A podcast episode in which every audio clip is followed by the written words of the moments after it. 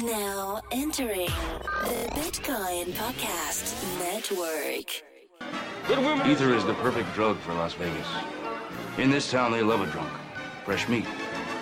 Come on, buddy. So they put us through the turnstiles and turned us loose inside.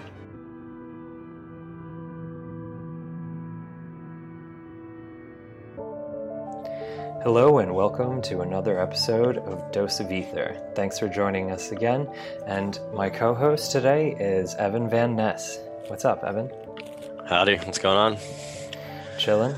Another sunny day in California. It's a sunny day in Texas. it usually is. I love watching weather in California because it's the exact same every single day. It's like today's sunny. Guess what? So's tomorrow. it's, yeah, it's probably a little too dry here for like the sustainability of this large of a population. But besides from that, it's always nice to go to the beach. you're, you're clearly in SoCal because NorCal, not so sunny. i am in I've very SoCal. Yeah, I'm just outside of San Diego right now. So uh, I don't know. Maybe you know this, but uh, like I spent a bunch of time in SF this summer.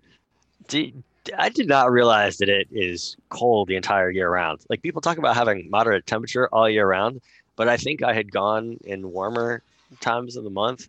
So of course I looked up like the average temperature by month. Do you know what the warmest temp the warmest month is in, in SF? I would say it's December. It's September. September. yeah, and it, if I recall correctly, because it's been a couple months since I looked this up now, it was 71 degrees. Wow. so yeah, I don't know. No shorts in SF. There's never a reason, even if it's July. I found that out the hard way. Yeah, I heard a joke from someone who grew up in SF, and it's like the coldest winter is summer in San Francisco. And the worst part is that it always catches tourists by surprise. So whenever you see someone in shorts, you're just like freezing their ass off. yeah, it's that. That was yeah, that's me. Hi. yeah, it's. um I mean, it's a nice, still nice to be in California, but it's just the water is freezing. it's like a consistent um, a current coming from like Alaska constantly. I don't think you could go in the water in San Francisco without a wetsuit and doesn't get much yeah. better by San Diego. It's still cold. You, it's reasonable, but right. it's tough. when I was a consultant, I don't know, 10, 15 years ago now, I had never been in the Pacific Ocean. So I like, parked my rental car alongside the PCH in Malibu and like ran across the, the PCH, the Pacific Coast Highway. Uh, and I don't, um, I wasn't wearing a suit. I don't know what I was wearing because, in fact, that that client I wore like a tie the first day, and the client told me I wasn't allowed to come back if I wore a tie. Uh, anyway, um, and I was I thought they were joking, and so I laughed. And then they're like, "No, no, seriously, don't come back tomorrow if you're wearing uh, like a tie or a jacket." I was like, "Okay, not not going to do that again." Anyway, so I like go like running into the the Pacific Ocean, like like throwing my clothes off on the beach like behind me. Um, and then like I get into like you know my thighs and I like start screaming like a little girl. It was so cold. I'm I was laughing at the idea. I'm laughing at the idea of people being super serious about how laid back they are in California. Oh yeah, that's that that's a thing. Yeah. it's like forced informality. yeah, the, I asked. I was like, "So, what am I allowed to wear?" They were like, "You can wear a polo shirt." And I was like, "Okay, that's hmm. fine. Yeah, I'll go buy one." so, the first thing that uh, we need to mention, basically because it's the last day, Gitcoin is currently having a grants program with a large matching donation and contribution. Um, and the Ethereum Foundation and ConsenSys have both allocated a bunch of money uh, towards this as well. Um, but you know more about this. Do you want to tell us a bit about it? Yeah, sure. So um, Vitalik uh, and some other people have come up with this um, variations on a theme, but it's basically like um, it goes by various names, but the one that they seem to use on this Gitcoin grants program is CLR, which is like well, I don't know, continuous liberal radicalism or something. I don't know. It's just a term name anyway. Um, but basically, the idea is your grants. It's a matching. It's matching funds, um, but that it is matched like by equation. So basically, quadratically. So you basically, if you donate a dollar or one DAI, uh, then you get a huge ton of matching and um, especially early on in in the thing like a week ago when not a lot of people had done it because everybody waits till the end like one dollar would give you like a matching grant of like $200 on some projects and even now a one dollar donation to some of these projects will give you $50 i think there are even some that are probably at $100 so um, it's a pretty interesting idea i uh, you know the the thing is that it depends on on identity because it can be Sybil attacked, obviously, right? Like I could create a bunch of fake accounts and give a dollar and then give all get all the money for myself. The way that Gitcoin deals with that is by having get you have to log in with your GitHub account, and so then they can you know monitor suspicious activity and you know they can check and see whether you have commits. Um, so if a bunch of people give money, give a dollar at the last minute to one project, and none of these projects have commits, they're probably going to wipe out all of those matching funds. So um, yeah, that's basically the idea. I mean, it's um, it's something Vitalik in particular thinks is pretty cool since it was his idea. Um, I I have to be honest, I'm a little bit like um, the, their Sybil their their Sybil resistance, like by using Git, GitHub, is interesting, but uh, it does make me a little queasy because they haven't published clear guidelines for what they consider to be Sybil resistance or to acceptable behavior. Like if I tell 10 people to go give me uh, a dollar, right? Like I'm a I'm a potential grantee. If I tell 10 of my friends uh, to go give me a dollar and they aren't GitHub users and they go sign up for GitHub, and I even give each of them a dollar, but they're real people, is that is that against the rules or not? Like it's very unclear now, and you're basically depending on Gitcoin's unpublished, so far not transparent um, formula. But it's an interesting experiment. So I do the suggest everybody money, does it. Yeah, the amounts of money aren't like massive. Um, the current round has $100,000 for matching currently, um, but it's growing it's, and they have more money allocated. It's 200,000. It's 100,000 from the foundation, the Ethereum Foundation, and 100,000 from ConsenSys. Okay. And um, they are supporting, as they say, 80 well known open source initiatives. For example, they're supporting the burner wallet um, developed by Austin Griffith and the grants would essentially help him like fund and continue working on similar projects as that. Exactly. And, um, yeah, I agree. It, but if there's a pre-selection essentially for the types of initiatives that can get funded, then I think it is a good way to incentivize incentivize people to uh, donate to open source projects. That's the dream of Gitcoin, right? and of software development in general. I wish there was like a functioning standardized model for funding open source software initiatives. Um, but the current way that certain things like the Linux Foundation are funded are they just feel inherently unsustainable because it required them to essentially become like massive institutional partners before they even had sustainable cash flow from something like Red Hat in the case of Linux, right? And in the case of like small little Ethereum projects that are trying to build um, public good type projects like open source wallets or something like that, then finding a self sustaining business model has been quite tough.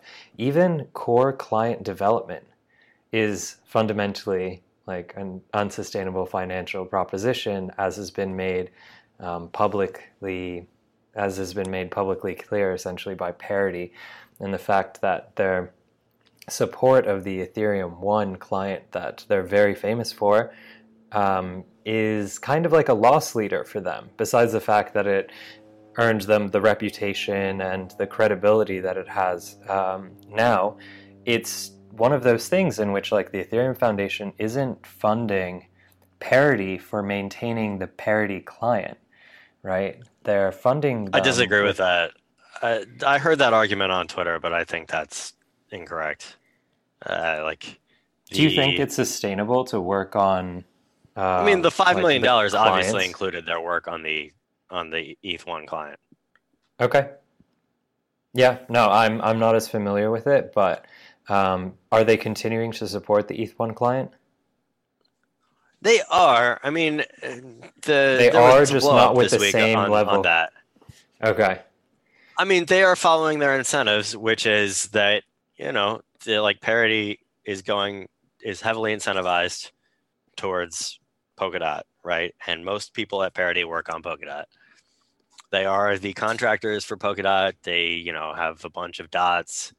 Um, it shouldn't be surprising that that is their primary focus. Okay. And in your opinion, is this essentially a conflict of interest in the fact that they are being funded to work on the future of ETH2 while also developing their own alternative to ETH2?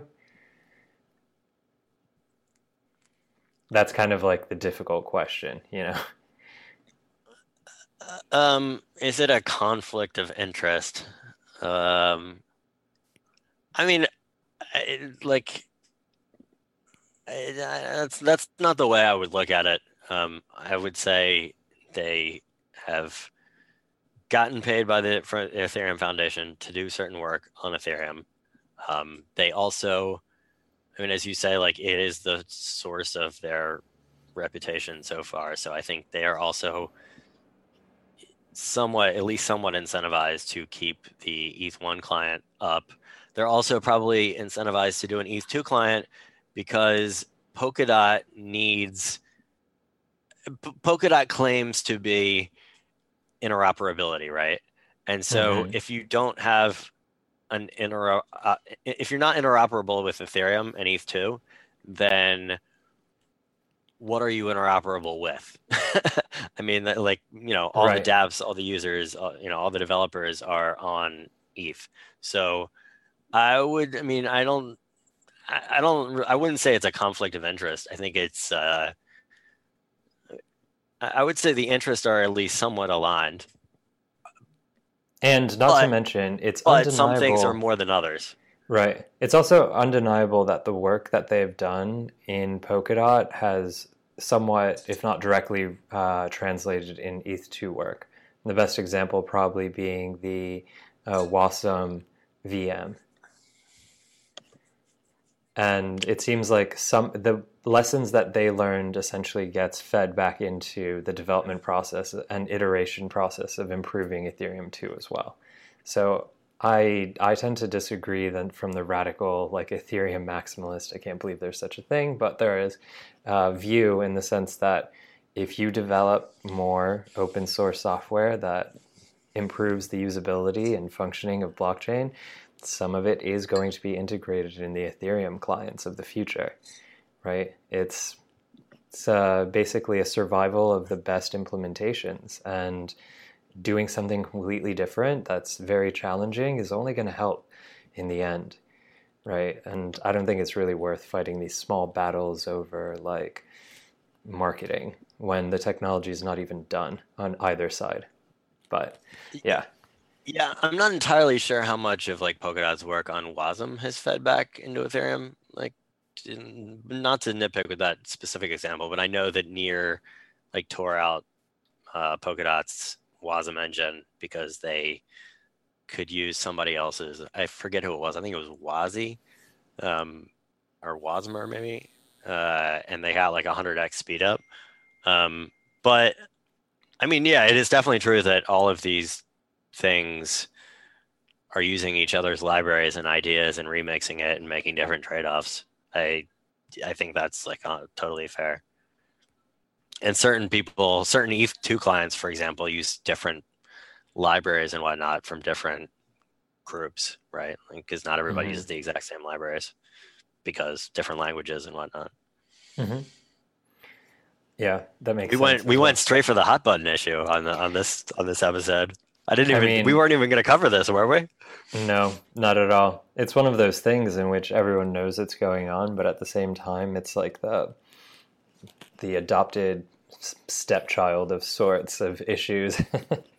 that it seems like everyone either has a very strong like opinion on, or I mean, it seems like both of our opinions are more middling, and it prefers neither really.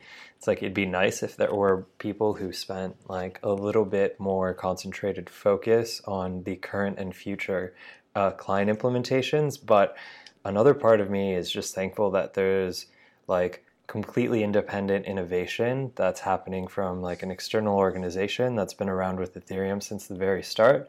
And like they just had a different vision on how to scale it. And I'm glad they pursue it because maybe it works, right? Maybe it becomes a fundamental part of like the next generation blockchain clients. And that would only be a good thing for me. Um, yeah, maximalism aside, I think it's open source software. The more like the more experiments are going on, the better. And Parity is building an ETH2 client, right? There's seven other ETH2 clients. Um, so yeah, it's uh, it's not like they're basically leaving the ecosystem. It's not like they can. there's there's no other ecosystem in town. Yeah, it's tough to get too upset about people for following their incentives, right? I mean, Absolutely. um, they- yeah. they could go off and raise a hundred million because people were willing to give them that money, and because there was a lot of money being thrown at really bad base chains.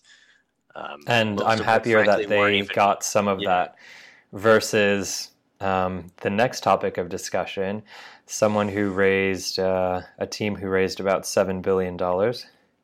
Um, specifically, Depends on how you're counting, One. right? Yeah, well, it's a few billion uh, here or there. um, I mean, wasn't seven billion the amount that was in the recent SEC statement, or did they put it at four billion? I don't know. I I actually I, I couldn't tell you. Yeah. I thought they put it at four, but I yeah I don't really know. okay. Yeah. Um, so There's a lot of different ways to count that. Uh, that's all I was saying. I mean, the real number that we're focusing on is uh, 24 million, actually, which was the fine that the exactly. SEC imposed on um, Block.one, which is the company or foundation, however they're structured, that um, is currently building EOS.io. And um, it seems like a very small penalty compared to the amount of money that they've raised. And from everything that I've read, all I can say is props to their legal team. Like, that's kind of impressive.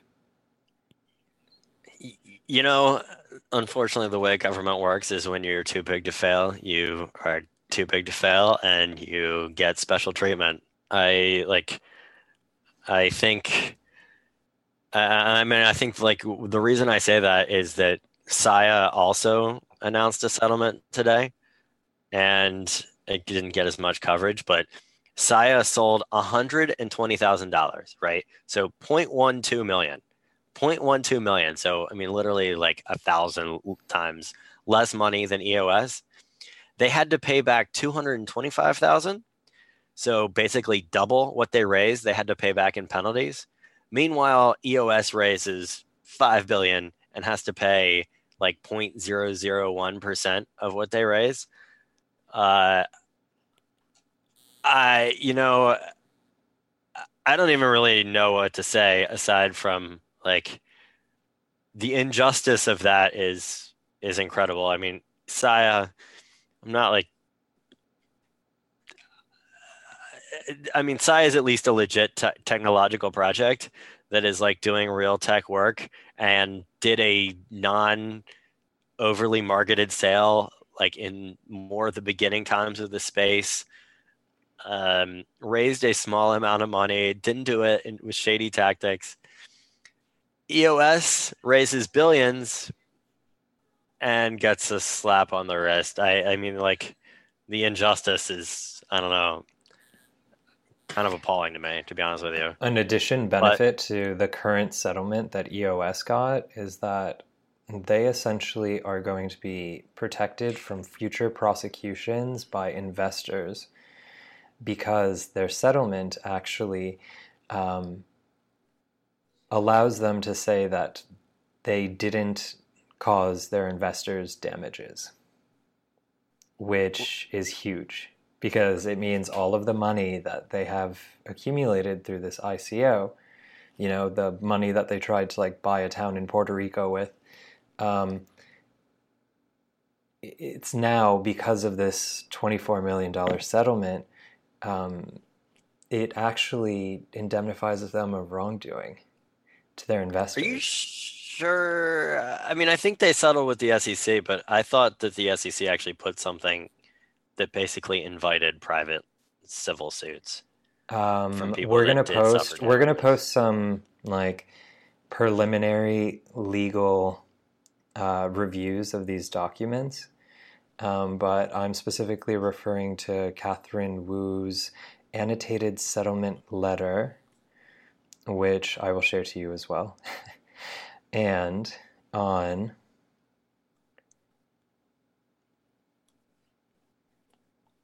on page four of that document, it says this is actually a huge win for EOS basically the SEC said that there was no fraud or criminal conviction in the sale, which means that it is now up to the individual investor to prove that there was wrongdoing.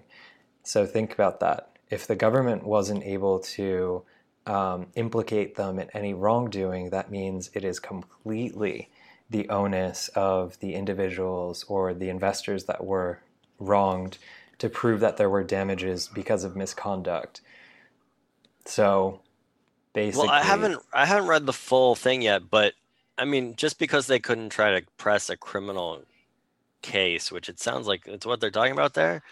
Mm-hmm. I mean, people, it, it's an unregistered. They they basically cop to being an unregistered security, so people yes. can sue for damages in a private civil suit. And there are people that bought in dollar terms like significantly higher than right now, right? So those people, I'm pretty sure the door is wide open for those people to sue.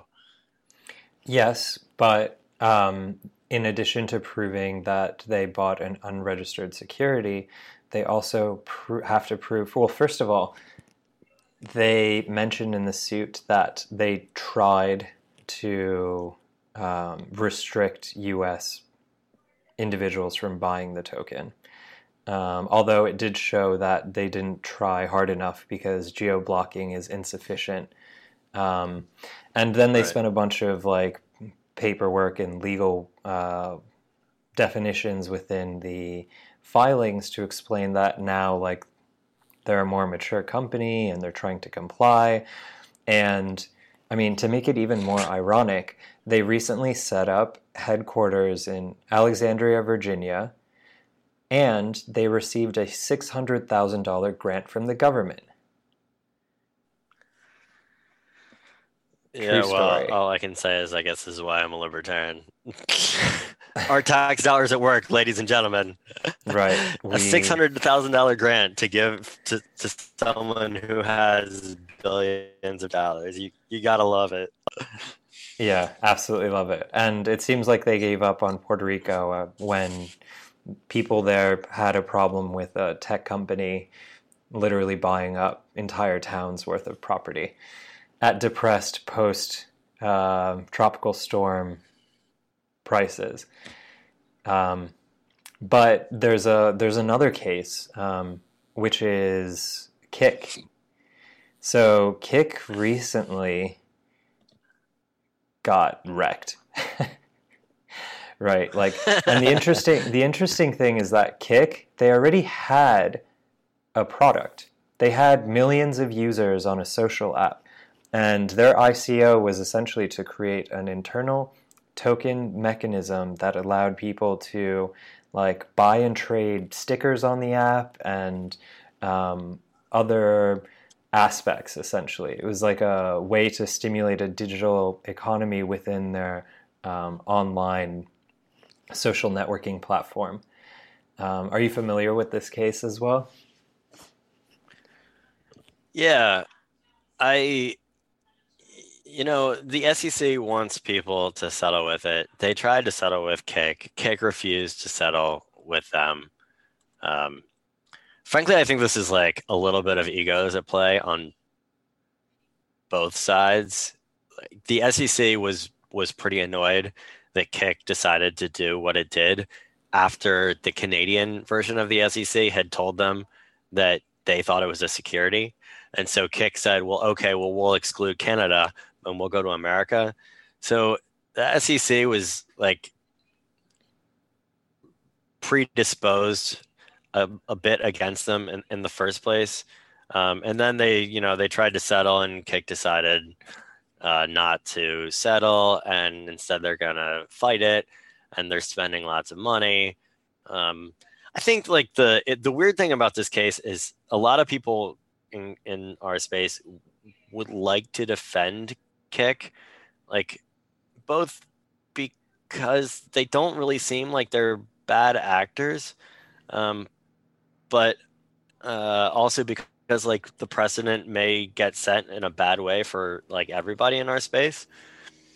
The, the problem is Kik seems to make it kind of hard to be on their side. I mean, they raised kind of crazy amounts of money. They kind of made it easy for people to dump on retail.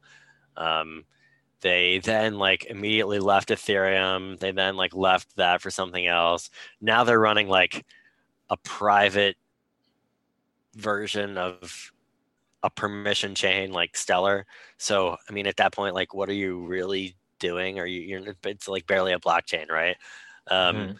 And uh, you know, this week it came out that they're going to shut down Kik. so, like, you know, the whole selling point of their thing was that they had this messenger with millions of users and they were going to put a currency in their app and it was going to work and make it possible for them to compete with Facebook. And now they're not, they're getting rid of their app, which is still like top 50 or top 100 app. Um, so, yeah. So it's, it's the reason that they're actually shutting down their site is because they have to scale down their operations to drop their burn rate by 85% so that they could be put in a position to get through the SEC trial with the resources that they have. So essentially, yeah, fighting the government is super expensive. I mean, it it takes yeah. takes many millions. I mean, that is the problem, which is you know why most people settle. Yeah, they tried to create some outrage over this specific indictment. If I'm not mistaken, they even tried crowdsourcing uh, their legal defense at one point. They did. It didn't yeah. work that well.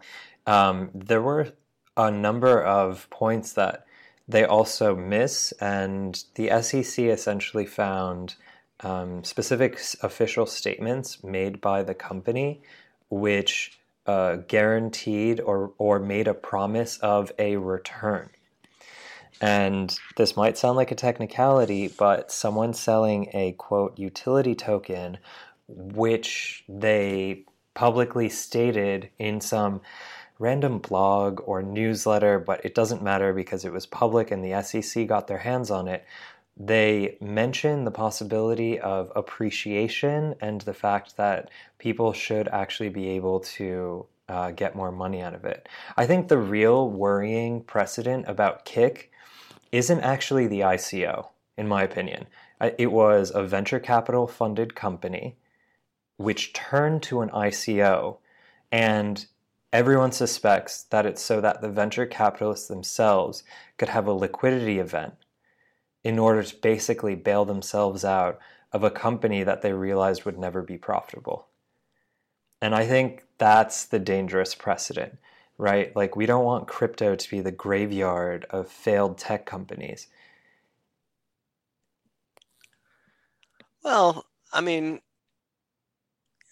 flip side of that is like often the people that are you know going to adopt a new technology are the ones that are you know have the most incentive to do so, right? Um, I I uh, I, I guess what I what I actually did disagree with there is that you said that there were like Kik had promised people profit.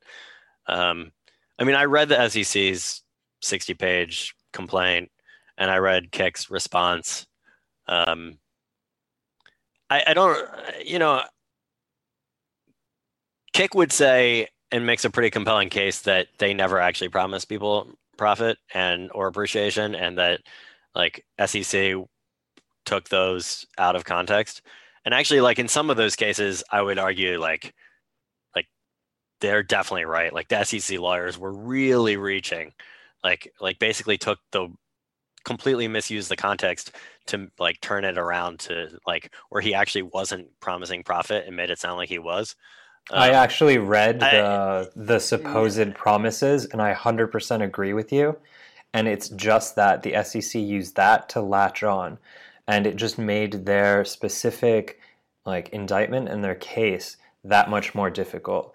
And it would also make it a really bad case to set a precedent as well, right? Because that one fact alone actually changes how um, it basically changes the entire thing because essentially they're arguing that it is a security rather than arguing that it would have a utility on the network of the organization, right? Because both cases can obviously be made and they're going through with it and they're trying to fight it and they're trying to actually make these arguments. Um, yeah. But it just shows, and this is just like the most extreme example of how the subjective nature of the US regulatory system, which, might I add, doesn't have clear guidelines or precedent established yeah. for how to properly run any of this, right? And then the difference of one company that has raised a lot of money and has spent a substantial of amount of it on very good lawyers apparently that doesn't have like they didn't they were pre-product right do you remember when we were talking about the Howey test and we're like if you have a product when you launch therefore and your token is directly used within your product, then it's utility, right? That has like completely gone out the window. And that was like wishful thinking of us having like simple, straightforward regulation. But as we've seen, it seems like the government wants to make kings. And if they do get more and more heavy handed with things that are just not blatant crimes, right? Um, then they could be put into the position in which they pick winners. And unfortunately for them, I don't think they realize that in the end, this will be permissionless technology and the best technology is going to win regardless of what they say, right? If we look at historic antitrust lawsuits, um, for example, Microsoft being uh, sued over Internet Explorer, by the time the US government finished that lawsuit, Internet Explorer was no longer even in the top three internet browsers. Yeah. Right. So. Yeah, and I mean it's this technology is moving just as fast, and um, I mean we'll see. it's. I mean the the amusing thing there is you said it's this permissionless technology, and like the two things we're talking about are basically not permissionless, which is EOS and Stellar, or well, kin is a fork of stellar so it's it, but they're like close enough to our space that they're going to affect us right um, mm-hmm. which is uh, the unfortunate and it's also about governance too right like the legal governance of how some of these organizations were made. For example, the governance of Kin was heavily influenced by the uh, previous investors into the company. And in EOS, I mean, I don't really get how their governance works, but um, it's obviously done in such a way that it, you could essentially organize uh, oligarchy and collude the entire network into doing whatever you want.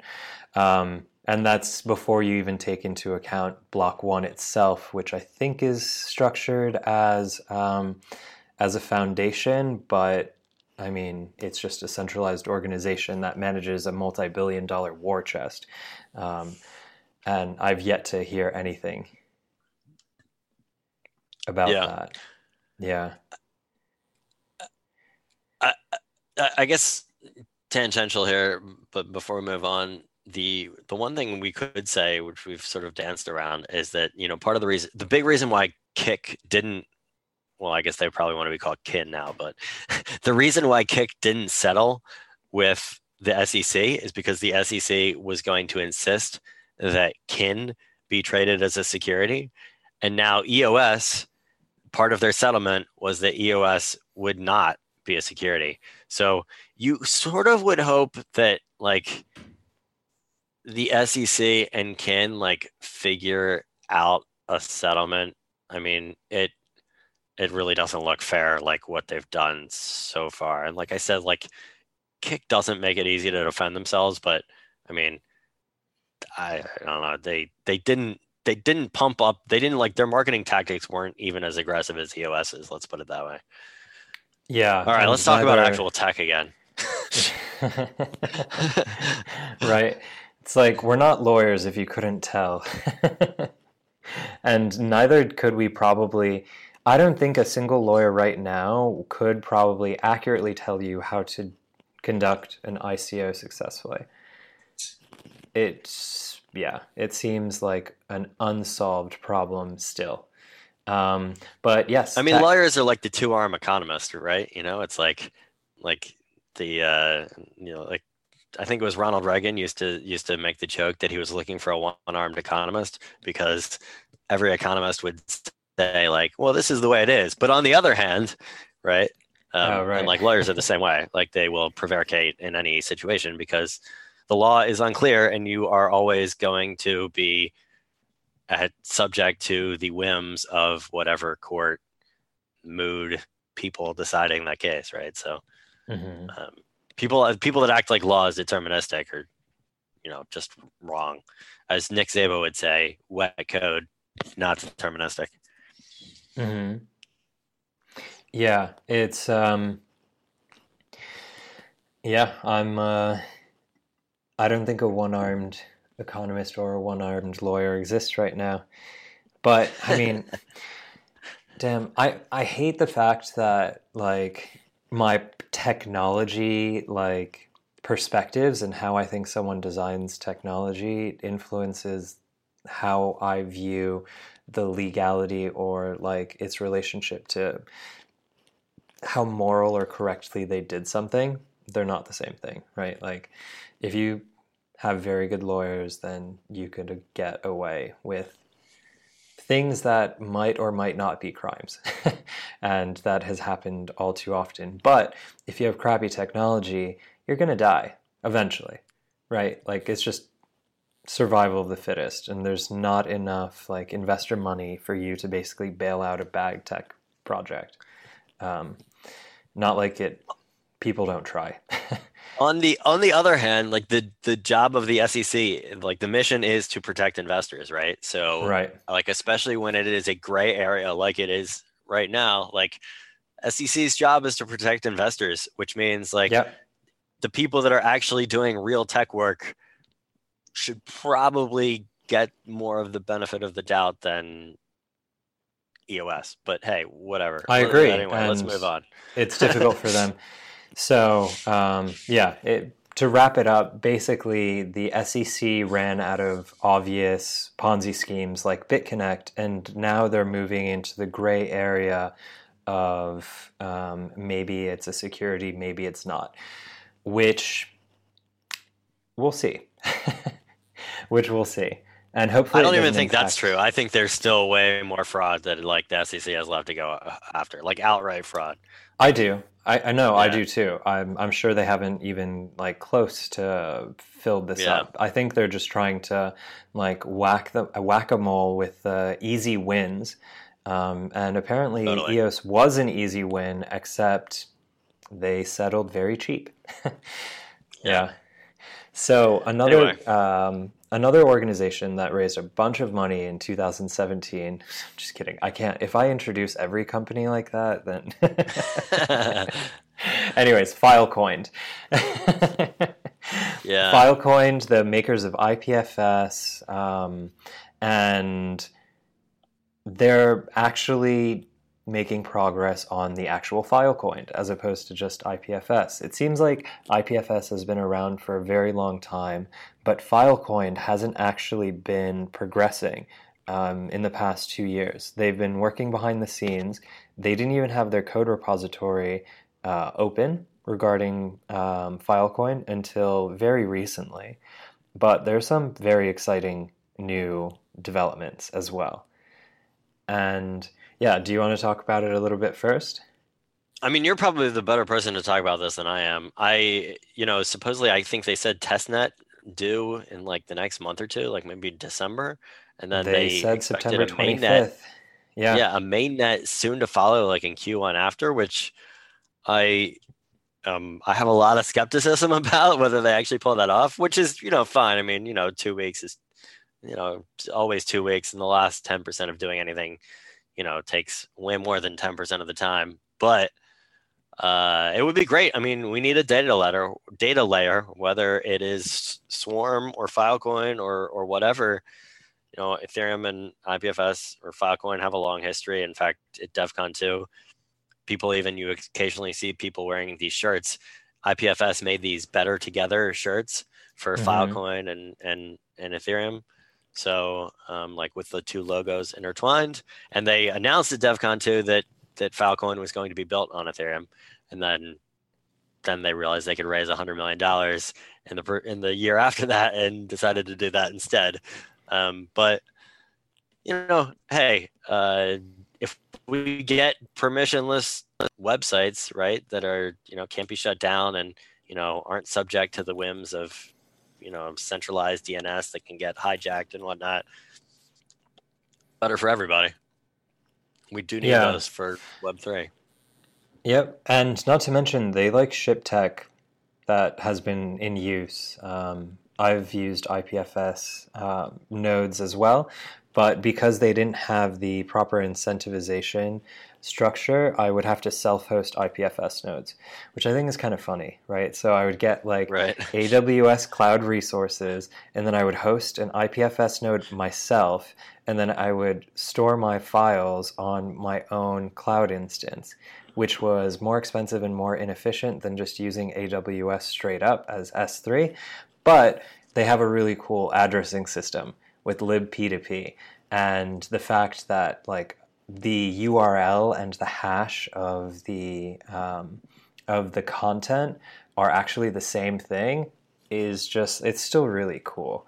And it's very useful for ethereum. Um, it's like an extra it's got an extra security kick to it.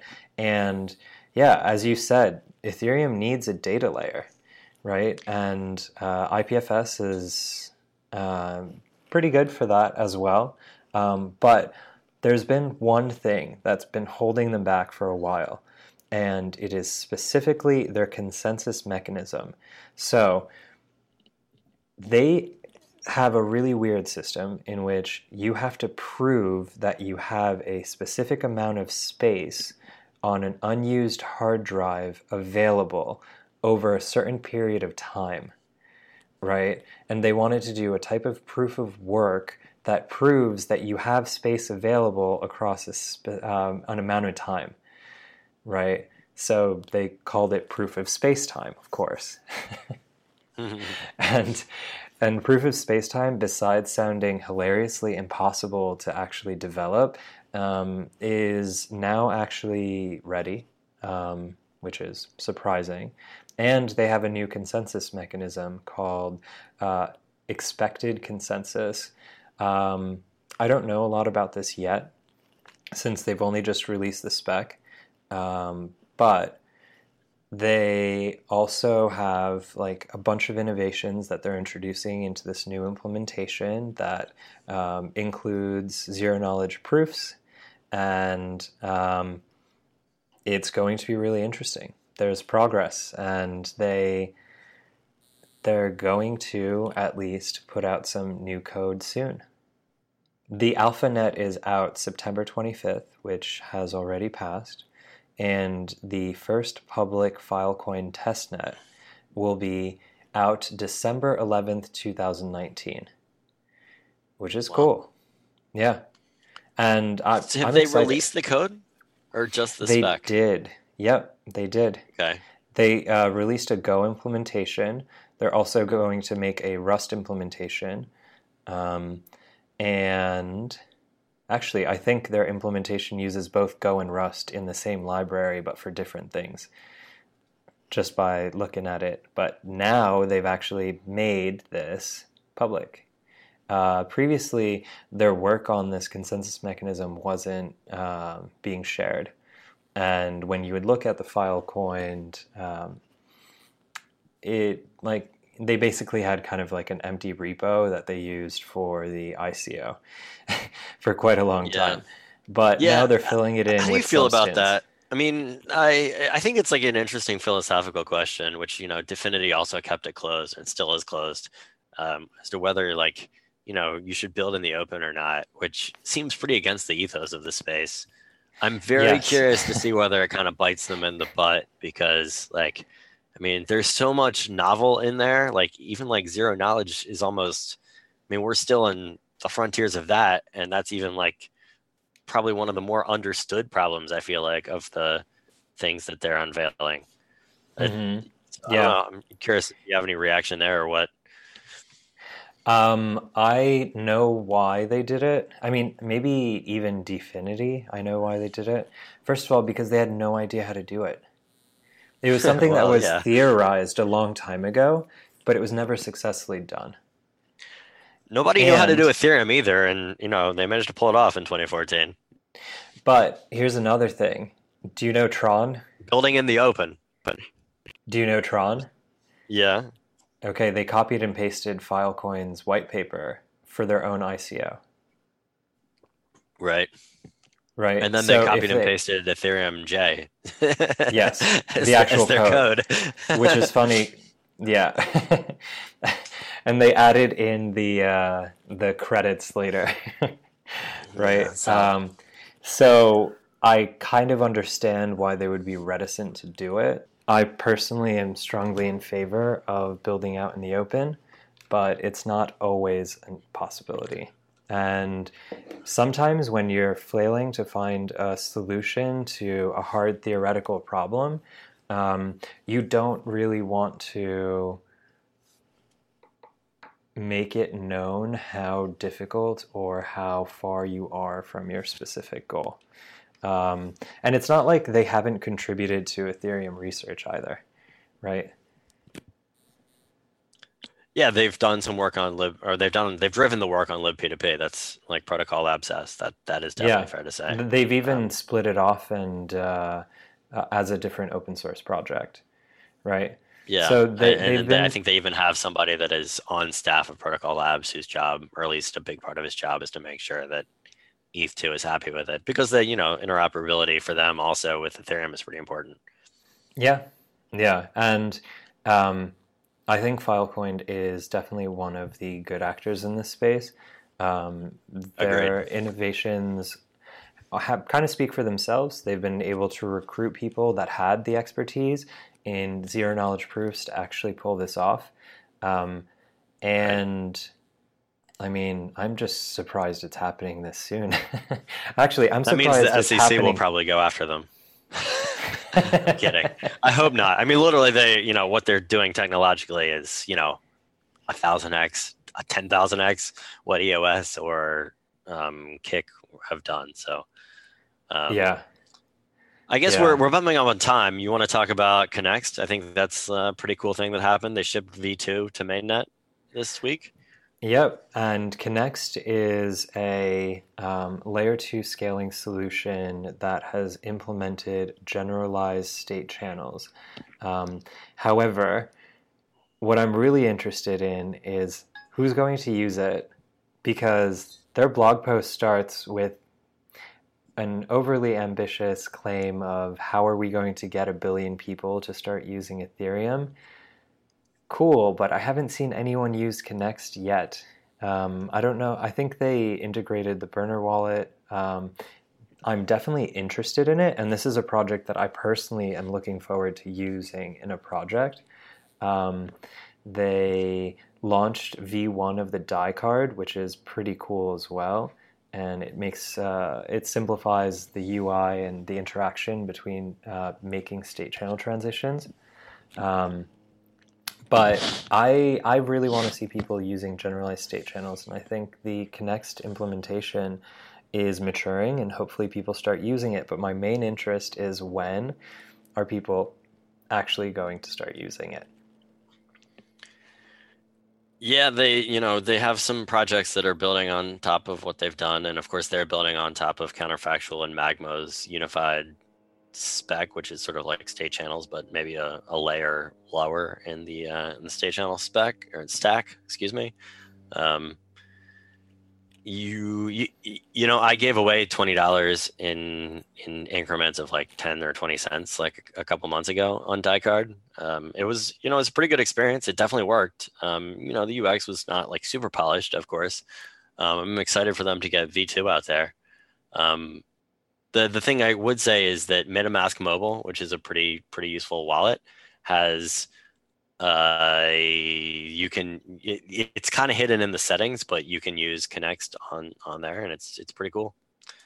Uh, but yeah, it's definitely a little bit more of a you know a, a release for developers than it is for users at this point. Mm-hmm.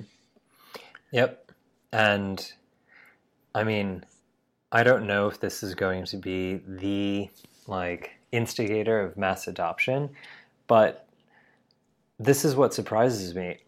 I think it definitely can be. right? Like if you can abstract away the fact and people don't even need to know that they're using Ethereum unless they're like hardcore developers and they're super interested in that kind of stuff.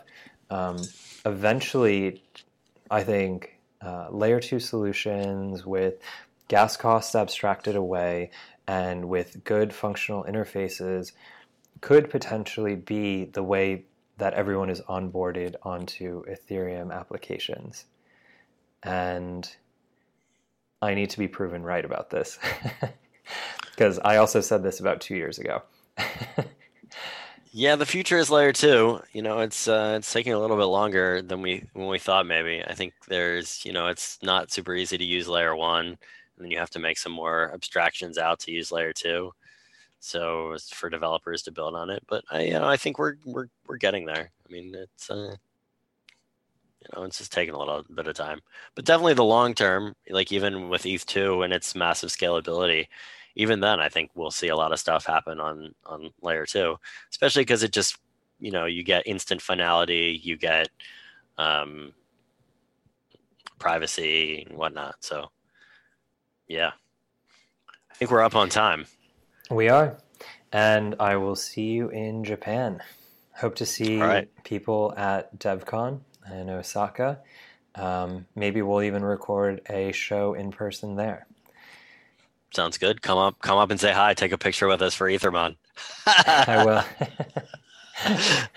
Absolutely. See you later. Bye. Bye.